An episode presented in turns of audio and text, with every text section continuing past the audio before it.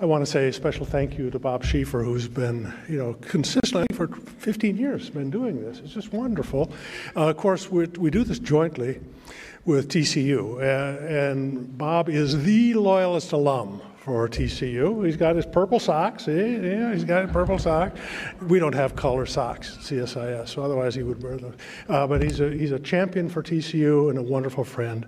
I want to say a special thank you to to the three panelists tonight. All of them are uh, active at this new commission that we've launched on trade policy, and we're going to explore some of that with you tonight.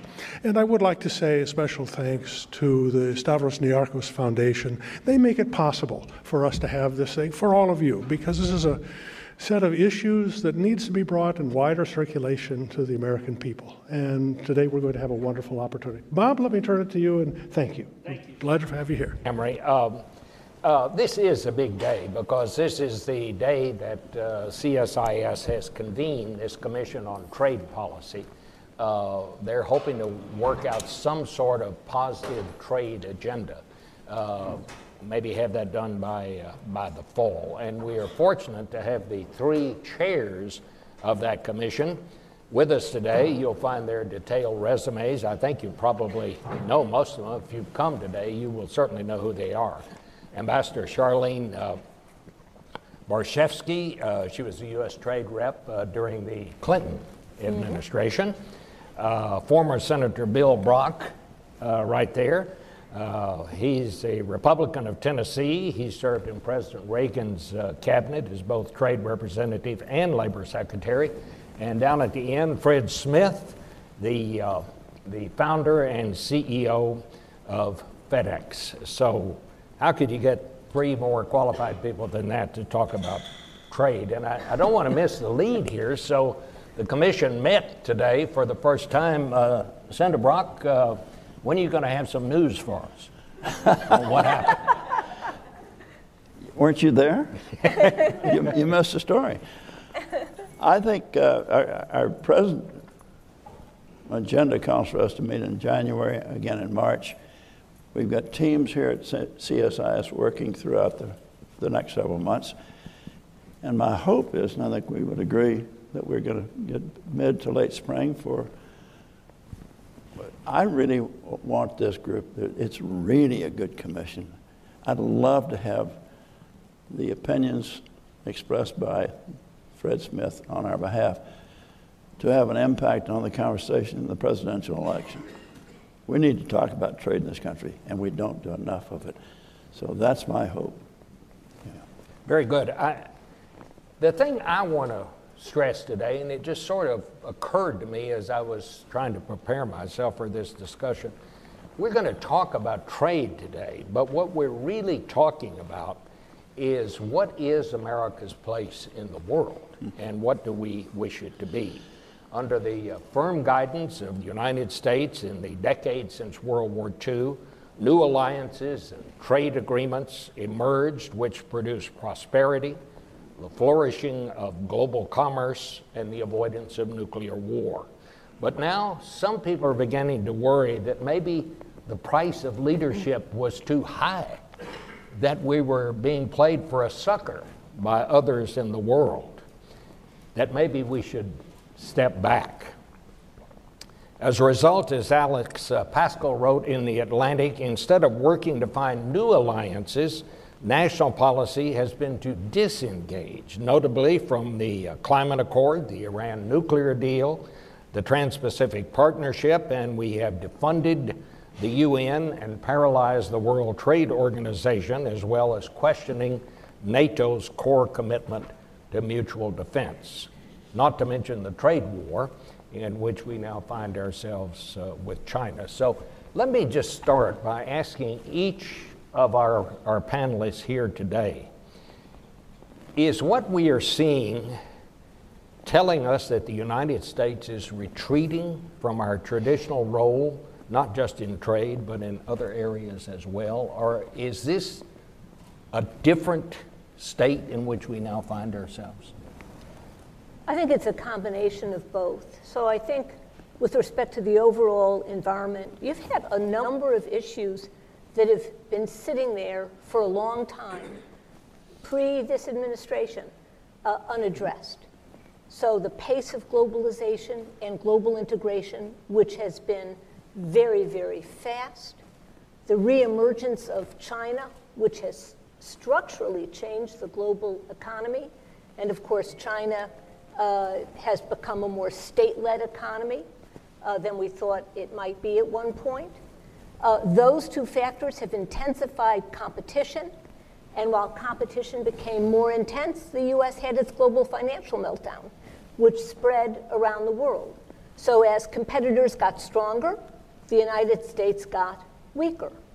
And then what you saw was an acceleration of the disruption of uh, classic industries in the United States. Manufacturing jobs have been declining since 1950, largely because of productivity, but you see an acceleration uh, during and then after the financial crisis because the recovery took so long. So, all of these kinds of pressures, and now, of course, nationalism, uh, have really created an environment in the United States where simple slogans, we've been cheated, which is untrue, by the way, uh, and uh, simple answers, let's put tariffs on everybody, which, by the way, is a tax on the United States companies and United States consumers paid by the United States, uh, take the place of thoughtful policy analysis.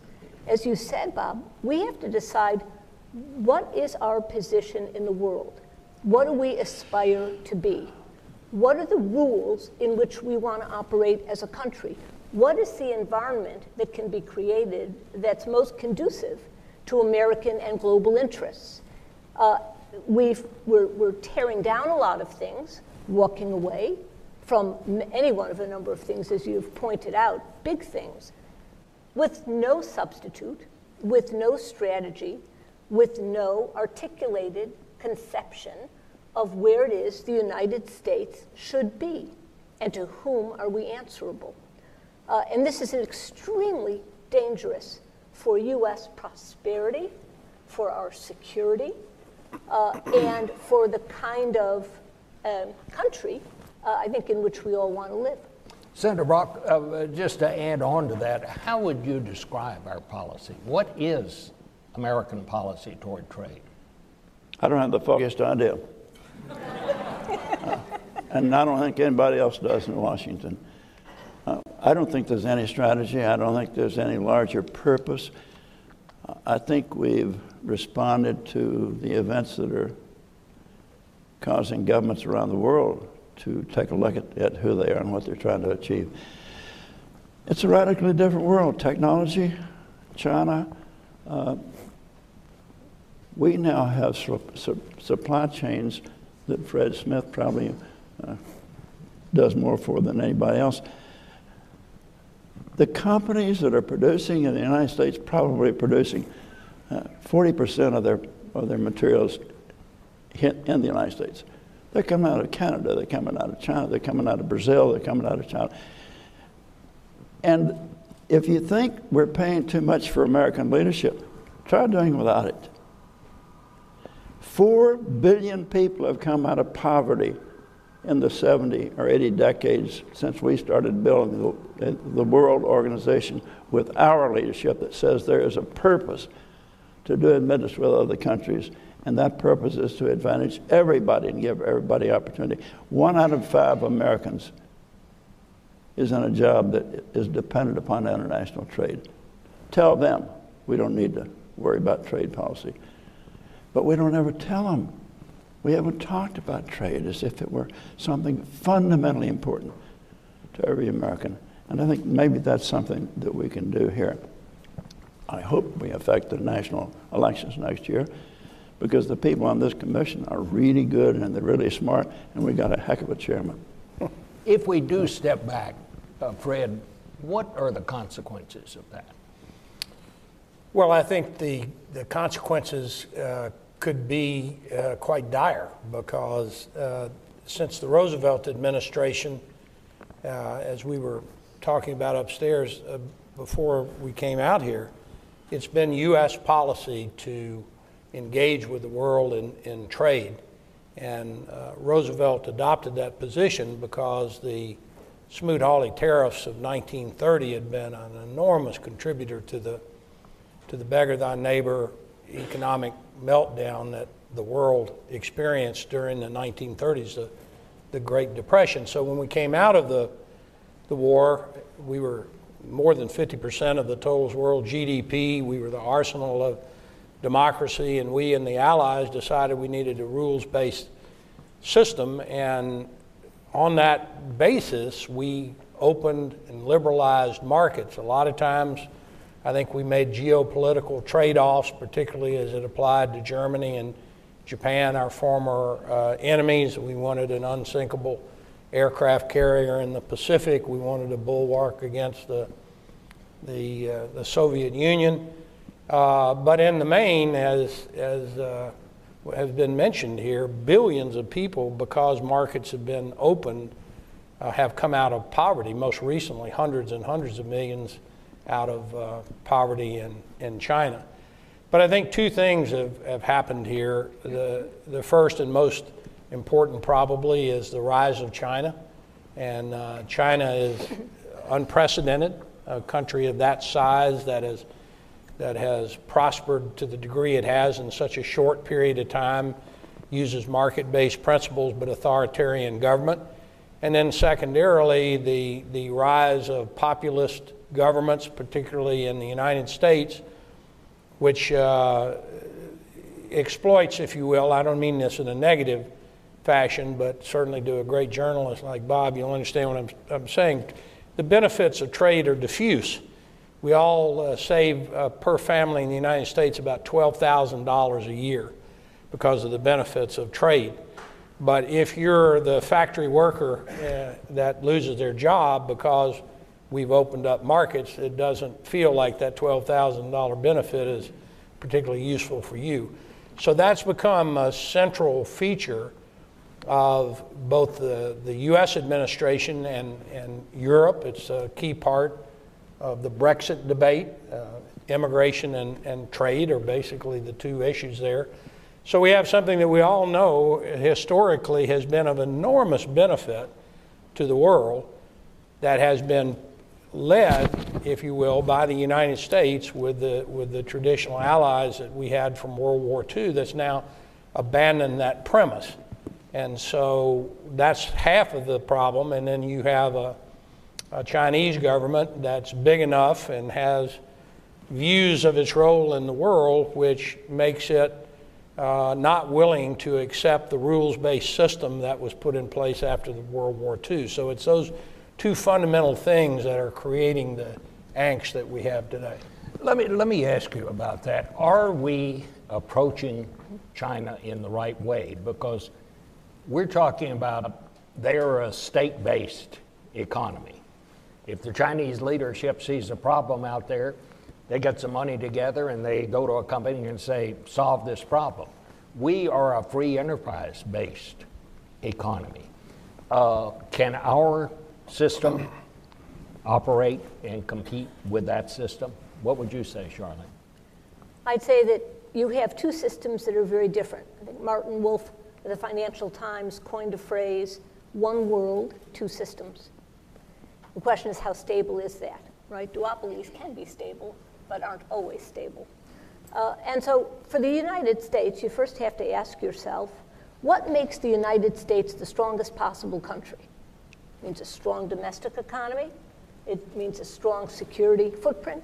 It means strong alliances, strong projection of power through these various means, uh, and a population that is rowing in the same direction economically as well as with respect uh, to at least core values of uh, free speech and so on.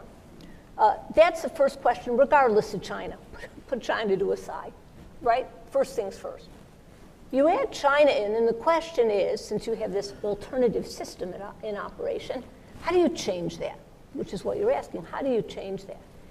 And it seems to me that changing it in the way we're trying to by bludgeoning China, since we're paying the tax we imposed on China, is a stop or I'll shoot myself policy, which makes no sense whatsoever.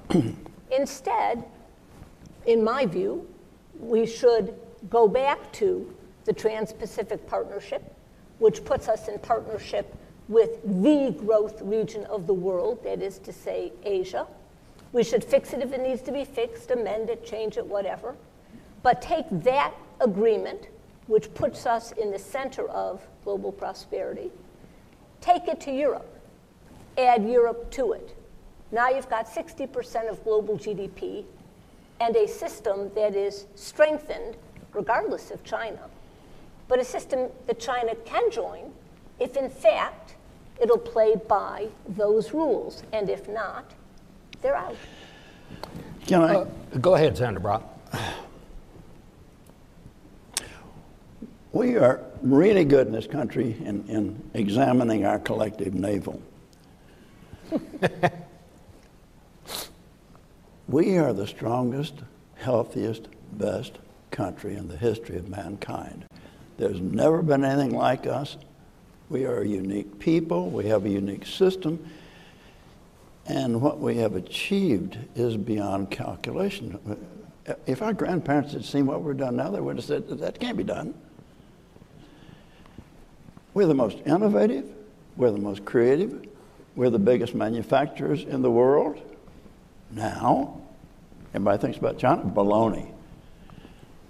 They're slipping down. We're eating everybody's lunch right now. Quit apologizing. We're acting like it's, it's going to be healthy to contain China. That's like putting a, a fence around them. I don't, want I don't care about that. We let them out of the World Trade Organization because we need a, a world of rules, rule-based system that allows everybody to compete on a, on a fair basis and have a place where we can settle disputes. We let China in, and they made all these commitments, and they didn't do any of it. They broke their word. And we're sitting there, oh, what is wrong with us? Kick their can out if you don't want to be part of the system. Then let them see how much fun it is to operate without a rule system. You can't do that without some allies, and you can't keep kicking your allies in the shins. Uh, you got to get them involved. If you get Europe and the BRICS and Japan and South Korea and say, this is the WTO, if you play by the rules, you can be part of it. If you don't, you don't. And then let's see who wins. But quit apologizing for us. We are incredibly blessed as a people. We've got good people, and they're not, afraid of hard work here. They'll take them on. Open the door and let it happen. Uh, Fred, was it, I'll just ask you flatly, was it a mistake to pull out of the TPP?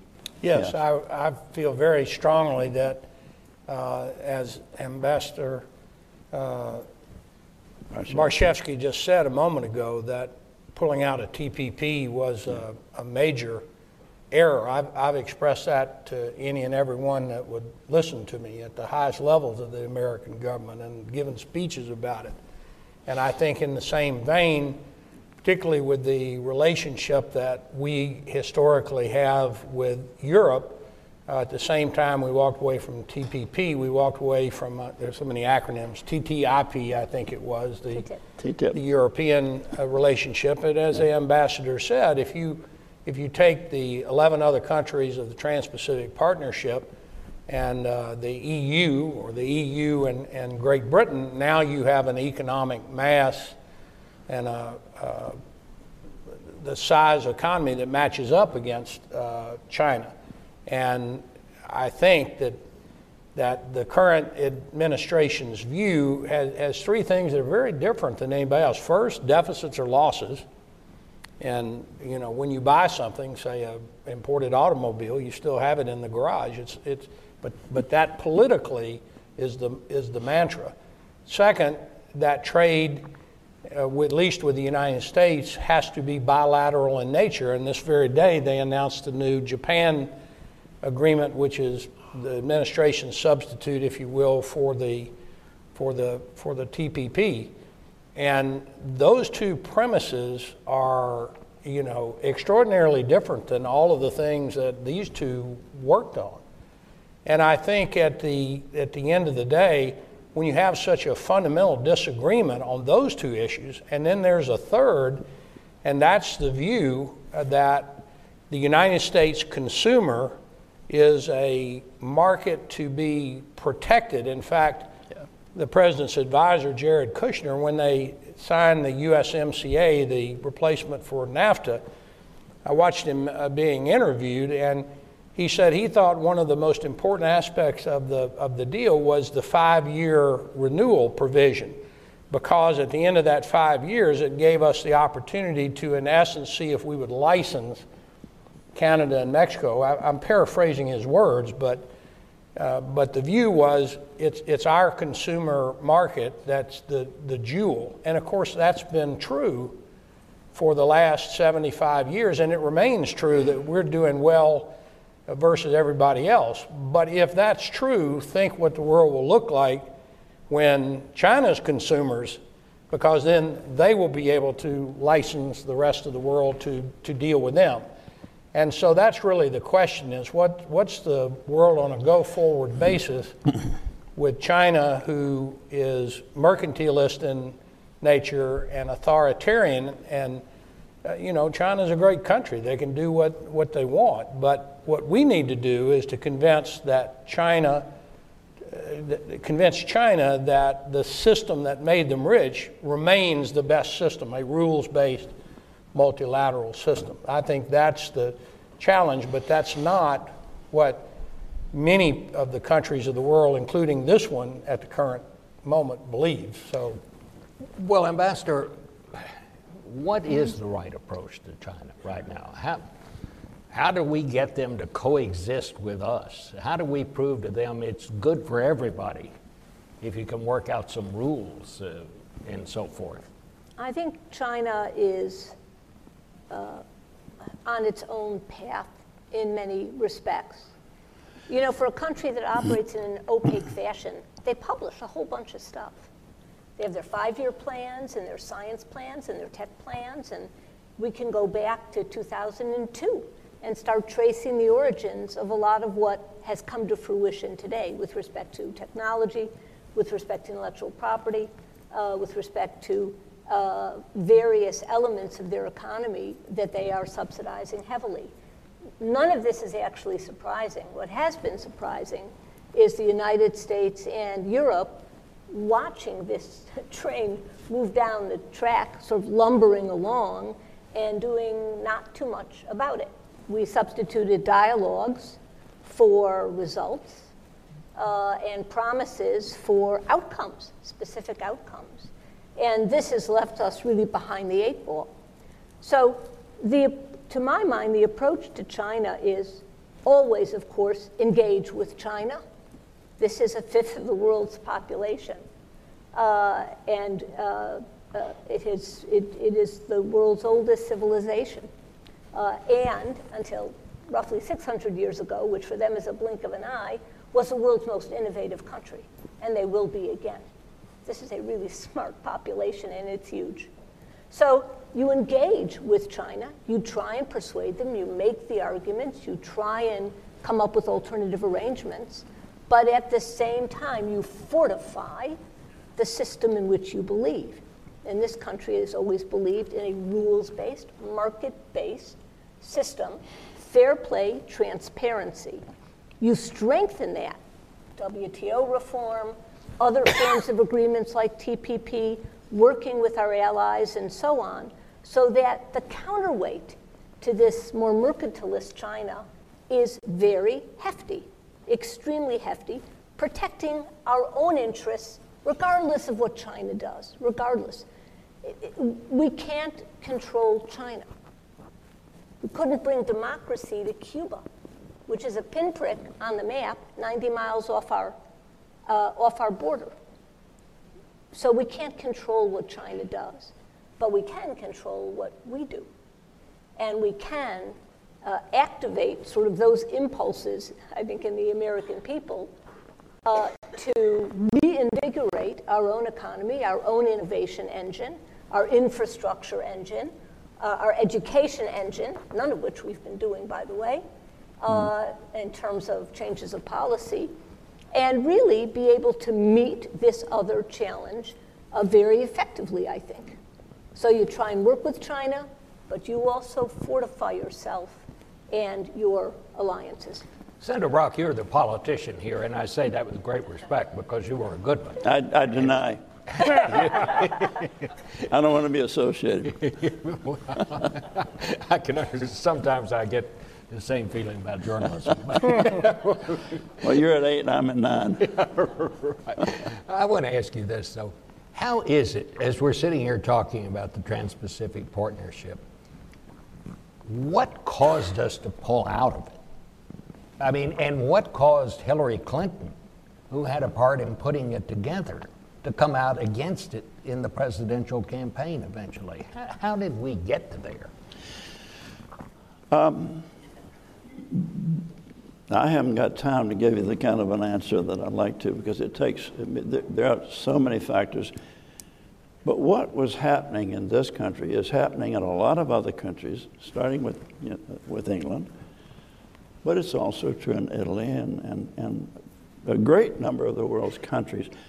The world has changed so dramatically that governments have pretty much lost touch with their fundamental responsibilities. So when you talk to the American people, how many of them, how many of them are going to say, hey, I'm fed up with all of them? Press, Republican, Democrat, I'm up to here because nobody's listening to me. Well, the fact is they're not. Governments are having a real trouble connecting with the people they're supposed to reflect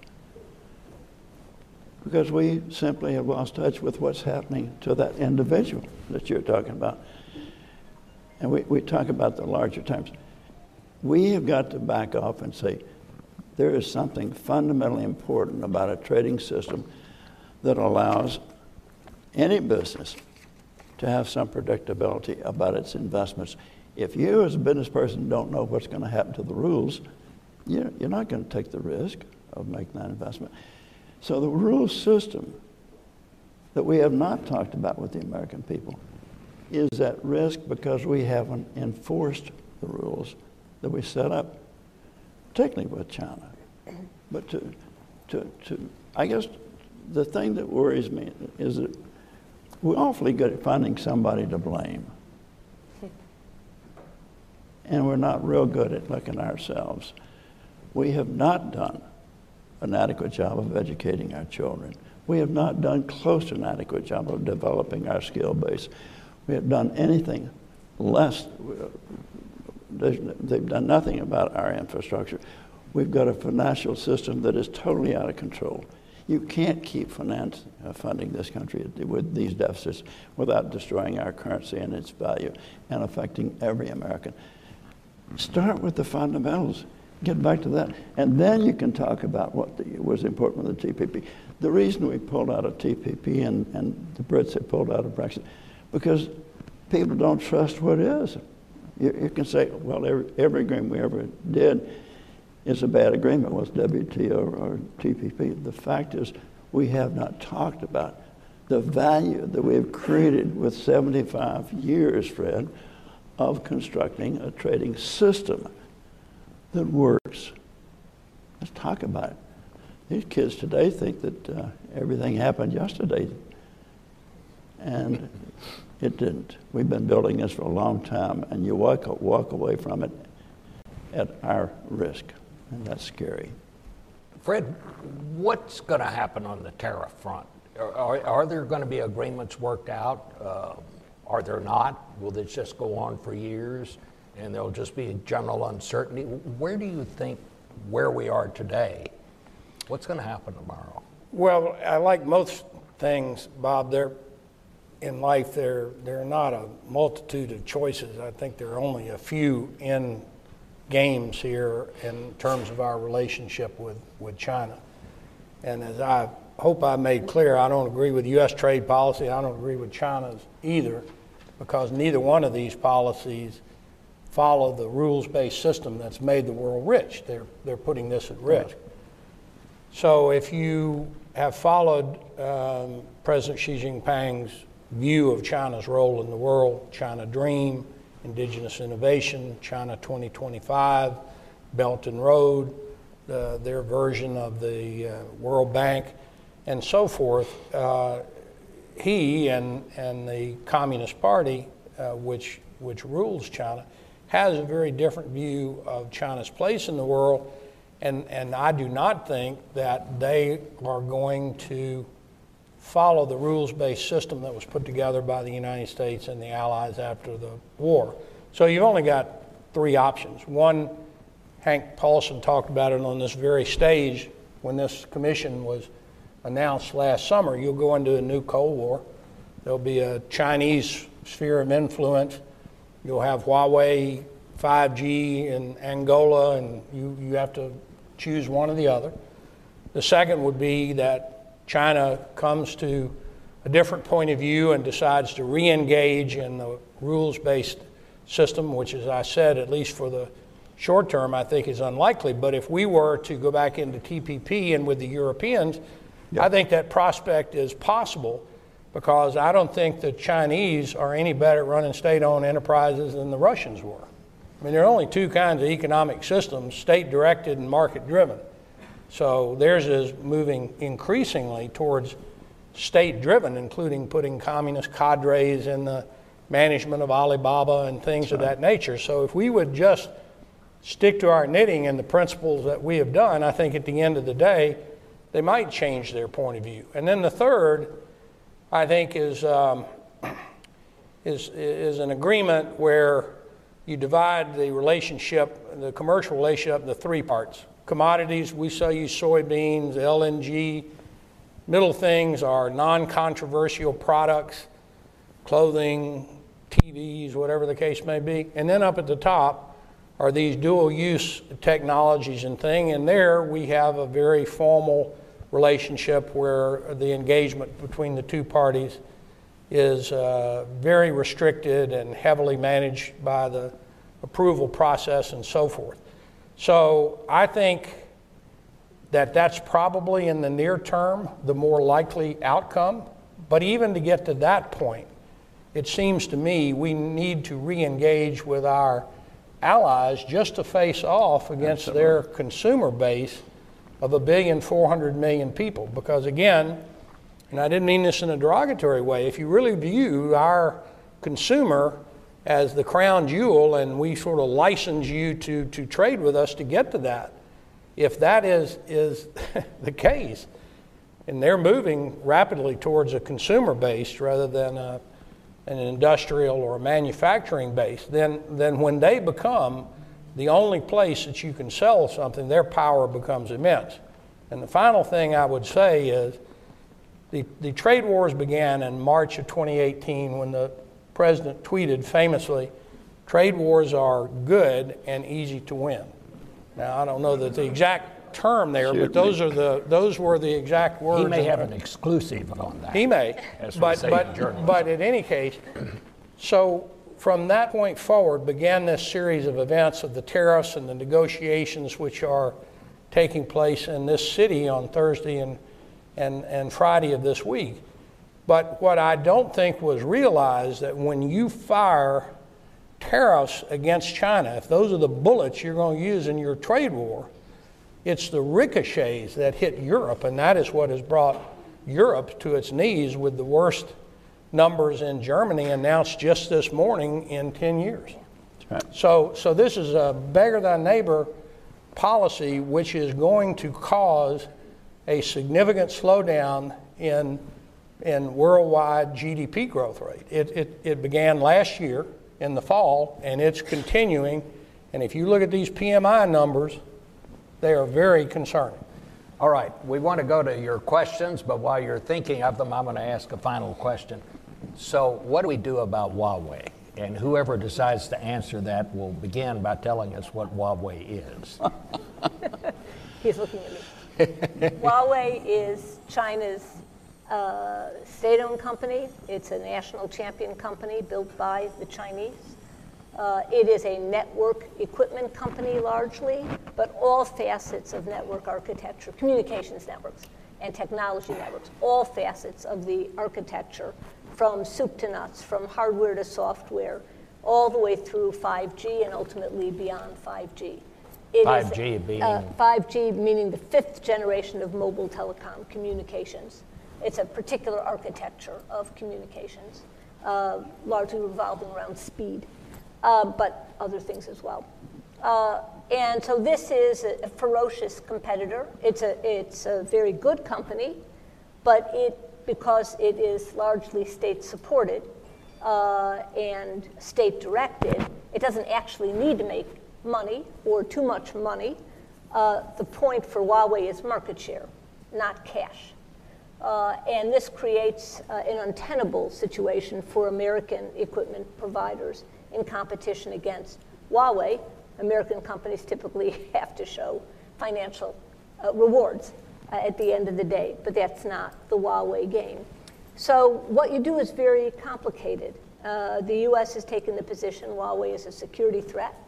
Uh, this is not new, by the way. Many administrations in the past have had the same series of concerns And about uh, Huawei. tell us a little bit about why that is so. Because uh, Huawei installs your network equipment. And you can run checks on that as it's installed. You can determine it's clean, there are no backdoors, there's no way to intercept messages, there's no way to get involved and to pull apart your network. The problem is, of course, networks have to be serviced. And so it is so simple, uh, not scientifically, but conceptually, easy to just do something in the course of servicing or updating a network remotely that changes things, changes the security profile of what was just installed. So that's really the biggest uh, sort of series of concerns. and what you're saying here is that so you become involved in that, they can find a back door into your they can create a backdoor into your uh, networks, and of course, those networks pervade the entirety of your commercial space, but you see, they also pervade your military sphere as well. Uh, and so much of the, today's technology, including technology supplied by Huawei, is considered dual use. You can use it for commercial civilian purposes, but you could also use it in the same or different configuration for military purposes. And the question then is well, what do you do with a Huawei and with American companies that have this dual use capability? Uh, and so this has to be managed carefully and balanced carefully, which is to say, the commercial side of these businesses versus the security side. And oftentimes it's a very delicate balance, but I think you can't bludgeon these companies to death. They're not going to die that way. I would just say, as a civilian looking at this, I think this is the hardest problem right with that. now that U.S. policymakers uh, I agree face. and Could I make a comment on this, Bob? it. Yes. Well, this is obviously of, of concern to us because some of you may know FedEx, talking about ricochet bullets, has been Yeah. hit with a couple of ricochet bullets because of the United States policy against, against Huawei. First thing you should know is there is no direct American competitor with Huawei in their routers. There are only European competitors, and there's only two of those. Second thing is, I personally believe that our policy against Huawei is not well founded and that the people that had the best approach to Huawei's technology and position in the world were the British. So, what the British did was to set up a joint uh, unit with the British intelligence services and Huawei that they certified all of the equipment that Huawei wanted to sell in the, in the, in the, in the UK, which seems to me to be a perfectly reasonable uh, suggestion. And then more recently, the founder of Huawei has made an offer which hasn't gotten very much publicity in this country at all. He's offered to license the Huawei technology to Western companies. We'll take him up on it. So I, I just think that this, this um, uh, specter of Huawei being this, uh, you know, commercial state-sponsored NSA is not borne out by the reality of the type of technology that they're actually selling. So I think we should would figure out a way to let Huawei sell routers to whoever they wanted to, including the people in Montana and Texas and Arizona, where they've actually proved a big benefit to American consumers because they make low cost communications for these um, less sophisticated uh, infrastructure in those parts of the, of the country. So the, the, the intelligence folks, they always want to put controls on all kinds of things. But I think the policy that I just suggested would be much more conducive to a better relationship with, with China and the security risk.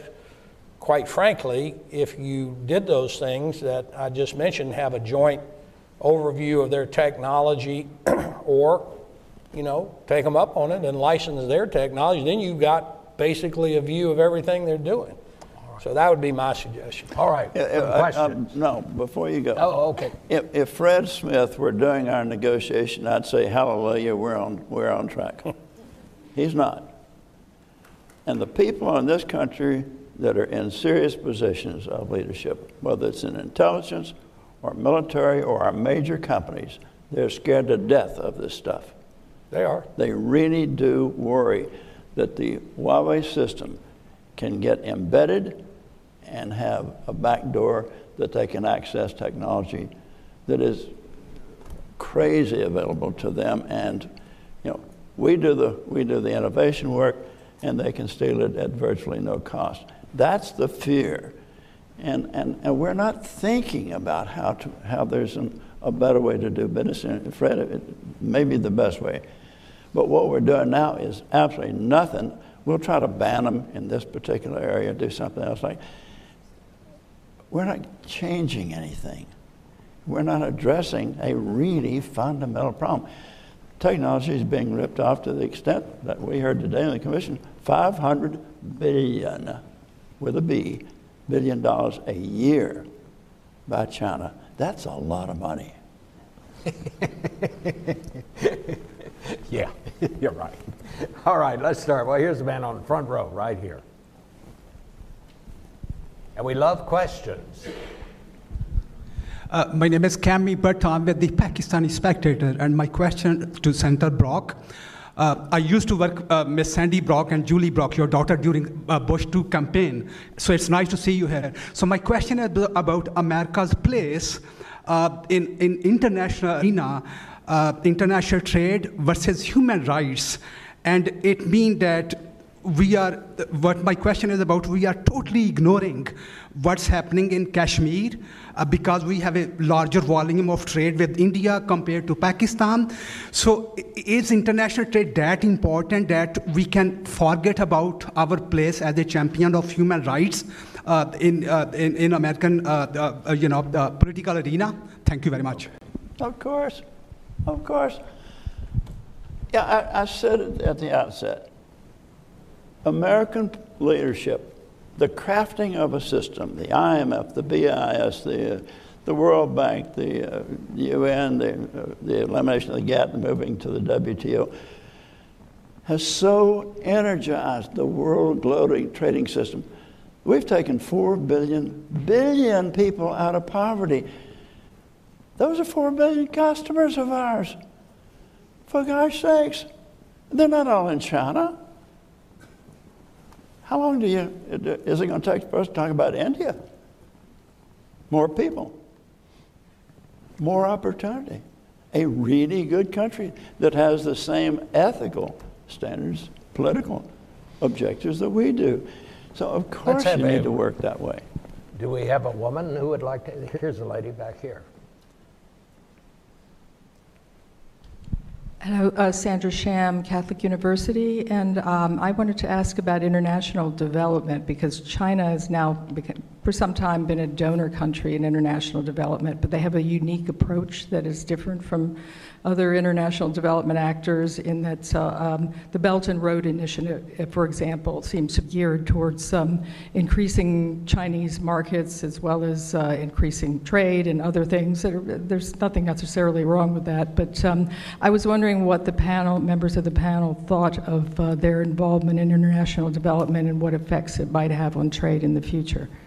Who'd like to talk about that? If I might just say, CSIS uh, put out a terrific report uh, not very long ago uh, uh, on uh, the global build-out of infrastructure, which isn't just Belt and Road. There's a whole global build-out uh, going on now, to the tune of tens of trillions, trillions, T, of dollars. Um, Uh, and this report goes through many features of that global build out, uh, much of which the United States is unfortunately not participating in. Uh, and we do also go through Belt and Road.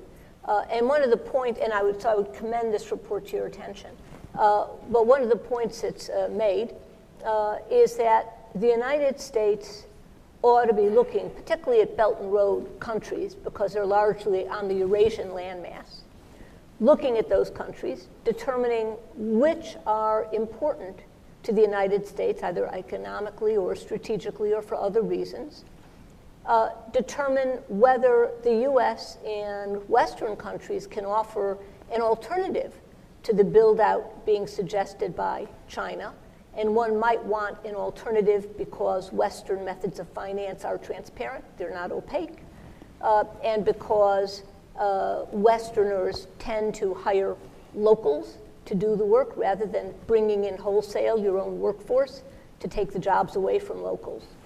Um, uh, uh, but, to, but to take a look at what is strategically important, since the US has limited funding, and decide what are the areas that we think is fabulous for China to develop because countries need development and we should always support that. And what are the areas that we believe we don't want China to control globally? 5G networks might be one such area, energy might be another such area. So you pick a few narrow areas where the US has strong competitive and comparative advantages. You pick critical countries can't, can't have everybody. Pick just the critical countries uh, and work with them uh, to come up with alternative ways in which to develop that are as efficacious or more efficacious for those countries over the long term.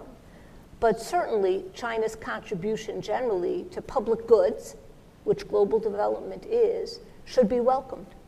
The world is in dire need of money and is in dire need of development, and the global international institutions don't have a fraction of the budgetary resources that really are needed to continue this bringing of people out of poverty and continue the uh, uh, raising of living standards globally.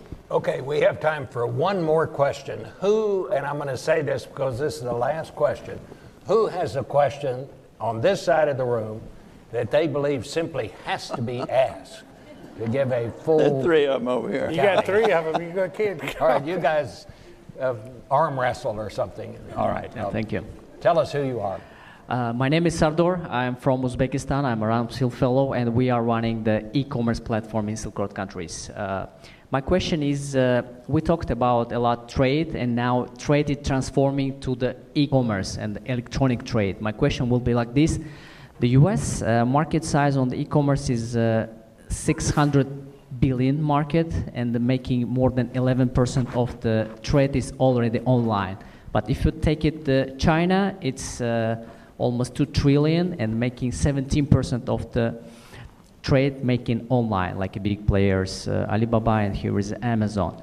Uh, and China is now on the leadership. My question is to the panelists, uh, does the US has a clear strategy to back the leadership on e-commerce? Thank you. Who'd like to address that?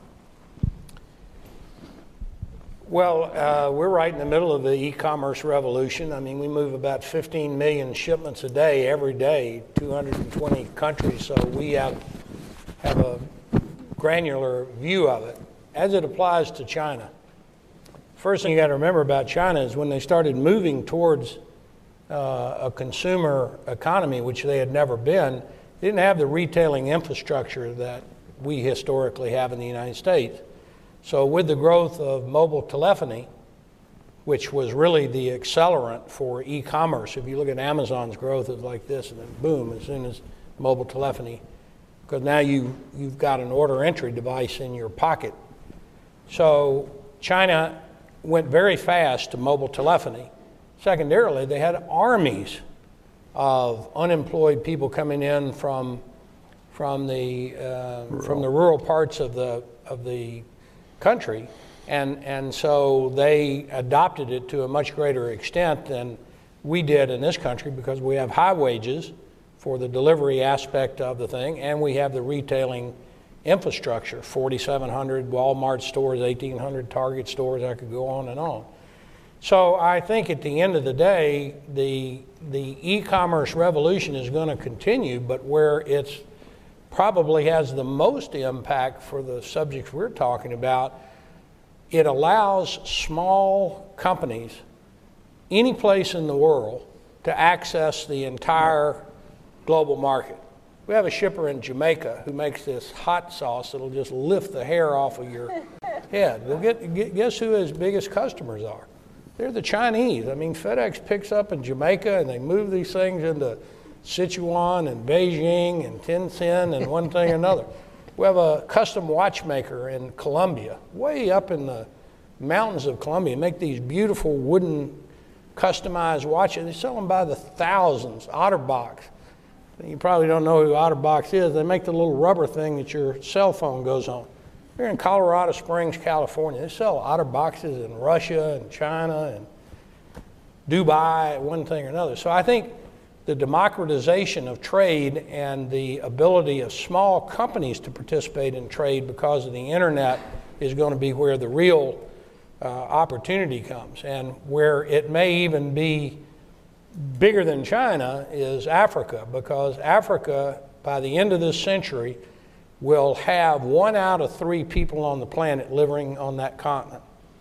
So it should not surprise you that one of FedEx's biggest initiatives is to expand FedEx throughout Africa because when you unleash that type of entrepreneurial uh, ecosystem, you've got the real possibility to lift a lot of people out of poverty that may have been uh, not available to access the, the, the, manufacturing, the heavier industry type of, of uh, growth that China and the four tigers before that had. So I think that's where e commerce is headed more than anything else. All right. Well, on behalf of TCU and CSIS, thank you very much for coming.